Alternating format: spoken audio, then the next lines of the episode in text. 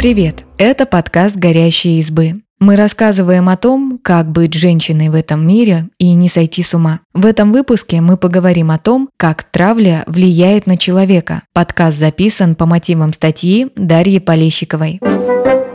По статистике ЮНЕСКО, каждый третий ребенок в мире подвергался буллингу. Травля вредит и пострадавшему, и агрессору, и свидетелям. Разбираемся, какие последствия может вызвать буллинг и как с ними справиться. Что такое буллинг? Буллинг – это повторяющаяся агрессия по отношению к одному из членов коллектива. Травить может один человек или несколько. Остальные часто воспринимают происходящее как должное и ничего не делают, чтобы прекратить буллинг. Важно понимать, что травля – это не отсутствие популярности. Бывает, что ребенка не очень любят в коллективе, но при этом не обижают и не унижают. И если популярность нужна не всем, то безопасность – каждому. Также не стоит путать травлю с разовыми ссорами. Сегодня поссорились одни ребята, завтра другие. Это нормальная ситуация для группы детей, а не буллинг. Травля бывает физической и психологической. Ребенка могут бить, запирать в классе, отнимать и портить его вещи. Или дразнить, обзывать, игнорировать, не садиться с ним за одну парту. По данным ЮНЕСКО, физическая травля больше распространена среди мальчиков, а психологическая среди девочек. По мнению психолога Людмилы Петрановской, буллинг возникает потому, что детям и подросткам принципиально важно чувствовать себя частью коллектива. Если у группы детей есть общие интересы, положительная совместная цель, травли не будет. Но школьные классы, отряды в детских лагерях и другие детские коллективы часто собраны случайно. И если взрослому не удалось сплотить ребят, объединить общей задачей, то рано или поздно они поймут, что можно дружить против кого-то. Это дает детям ощущение, что они правильные и хорошие, а пострадавший нет. Часто дети уверены, что пострадавшего травят по объективным причинам. Ребенок полный или слишком худой, высокий или маленький, хорошо учится или не может двух слов связать у доски и так далее. На самом деле проблема не в пострадавшем. Людмила Петрановская пишет, что один и тот же ребенок может быть изгоем в одной группе и своим в другой, или перестать быть изгоем в той же самой группе за короткий срок, скажем, после смены классного руководителя.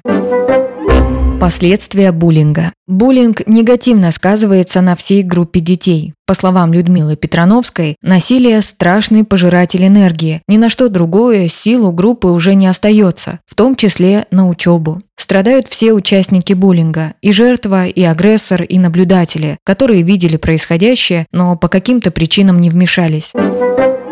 Последствия буллинга для пострадавших. Пострадавшие от буллинга постоянно чувствуют себя в опасности. Даже если над ними не издеваются прямо сейчас, им кажется, что это может начаться в любую минуту. В книге «Предотвращение буллинга» пострадавшие от травли описывают свой опыт так. Чувствуешь себя неправильным, изолируешься от коллектива и даже не пытаешься найти друзей, замыкаешься в себе и постоянно злишься. По мнению норвежских ученых, пострадавшие от буллинга постепенно начинают верить, что с ними действительно что-то не так. Они чувствуют себя одинокими, но не пытаются найти новые хобби или завести друзей. Им сложно доверять людям. Травля также провоцирует конкретные физиологические симптомы. По данным американской организации «Нет буллингу», у ребенка возникают проблемы со сном может развиться энурез. Болит голова или живот, хотя медицинских причин для этого нет. Постоянный стресс влияет на иммунную систему и негативно воздействует на когнитивные способности. В результате ребенок часто болеет и плохо учится. У травли в детстве могут быть и долгосрочные последствия. Пережившие буллинг люди страдают от низкой самооценки, склонны к селф-харму, депрессиям и разным видам зависимостей. Если у человека изначально была предрасположенность к ментальным проблемам, буллинг увеличивает вероятность их развития. Последствия буллинга для агрессора. По словам Людмилы Петрановской, агрессор получает опыт безнаказанности, иллюзию собственной силы и абсолютной правоты. Этот опыт приводит к огрублению чувств, отрезанию возможностей для тонких и близких отношений, в конечном итоге к деструктивным асоциальным чертам личности. В книге «Предотвращение буллинга» пишут, что агрессора обычно воспринимают в коллективе как авторитетного и уважаемого человека, но сам он не уверен в себе и собственном месте в коллективе. Агрессор использует насилие, чтобы самоутвердиться за чужой счет и внутренне очень боится потерять лидерские позиции. Агрессор не умеет строить отношения с другими людьми. Во взрослом взрослом возрасте может занимать высокое положение в обществе, но часто страдает от одиночества. Анализ исследований 2016 года показал, что участие в буллинге негативно сказывается на психике человека независимо от его роли. Последствия буллинга для наблюдателей. Свидетели травли – большая часть детского коллектива. Они стоят в стороне и делают вид, что ничего не происходит. Не пытаются остановить насилие, хотя внутри могут понимать, что ситуация неправильная. Петрановская говорит, что они получают опыт бессилия перед властью толпы и стыда за свое слабодушие, поскольку не решились вступиться и поддерживали травлю из страха самим оказаться жертвой. Постепенно такие дети и подростки ожесточаются. Постоянно наблюдая буллинг, они перестают жалеть пострадавшего. Насилие становится нормой, отношения в коллективе ухудшаются, атмосфера становится жестокой и отчужденной.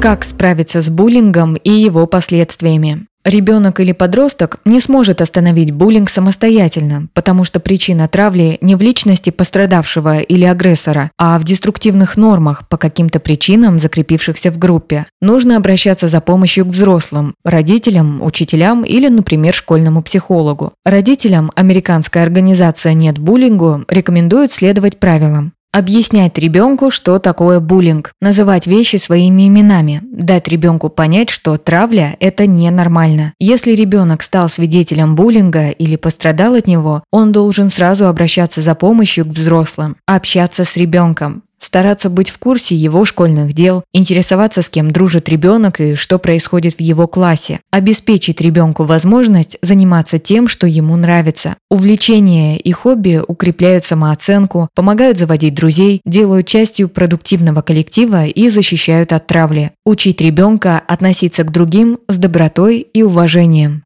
Если в классе замечена травля, Людмила Петрановская рекомендует обращаться в школу и искать взрослого, который готов взять на себя ответственность за происходящее. Это может быть учитель, завуч, директор или школьный психолог. Важно, что работать надо не отдельно с жертвой или агрессором, а с группой детей в целом. Часто дети не осознают происходящее. Они говорят о буллинге «мы так играем» или «мы не любим его, потому что он странный». Авторитетный взрослый должен четко назвать происходящее травлей, насилием и обозначить свою позицию. Буллинг недопустим. Обвинять или ругать агрессора неэффективно. Он начнет защищаться и еще больше озлобится. Буллинг – болезнь группы, и бороться с ней ребята будут вместе. Поэтому взрослый должен обратиться к моральному чувству всего коллектива. Вместе с ребятами придумать новые правила поведения в группе и следить за позитивными изменениями. При правильных действиях взрослого травля постепенно сойдет на нет.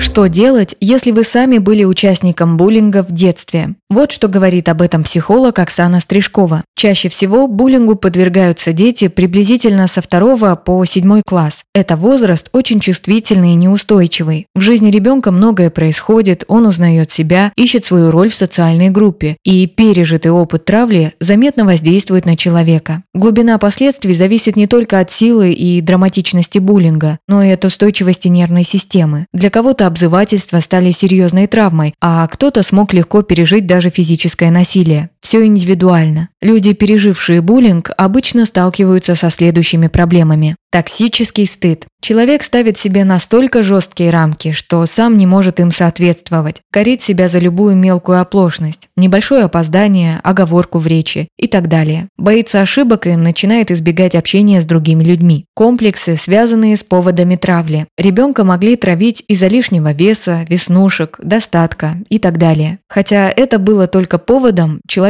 может всю жизнь стесняться своей особенности, обвинять, например, внешний вид в неудачах. Страх встречи с бывшими одноклассниками. Это говорит о травматическом опыте. Бывает, что человек испытывает беспокойство в обществе детей и подростков, потому что они напоминают ему о травле в детстве. Залипание в роли жертвы. Человек считает, что можно нарушать его границы и причинять ему боль, чувствует себя беспомощным, не умеет отстаивать свои интересы. Бывает, что человек снова и снова отыгрывает роль жертвы, постоянно попадая в опасные и унизительные ситуации. С последствиями буллинга можно и нужно работать, искать причины своих проблем и восстанавливать здоровую самооценку. Последствия буллинга успешно прорабатывают в терапии. Если вы в детстве были жертвой, свидетелем или инициатором травли и чувствуете негативные последствия этого опыта, стоит обратиться за помощью к психологу или психотерапевту. Спасибо, что послушали этот выпуск. Подписывайтесь на наш подкаст, пишите в комментариях о своих впечатлениях и делитесь ссылкой с друзьями. Пока! thank you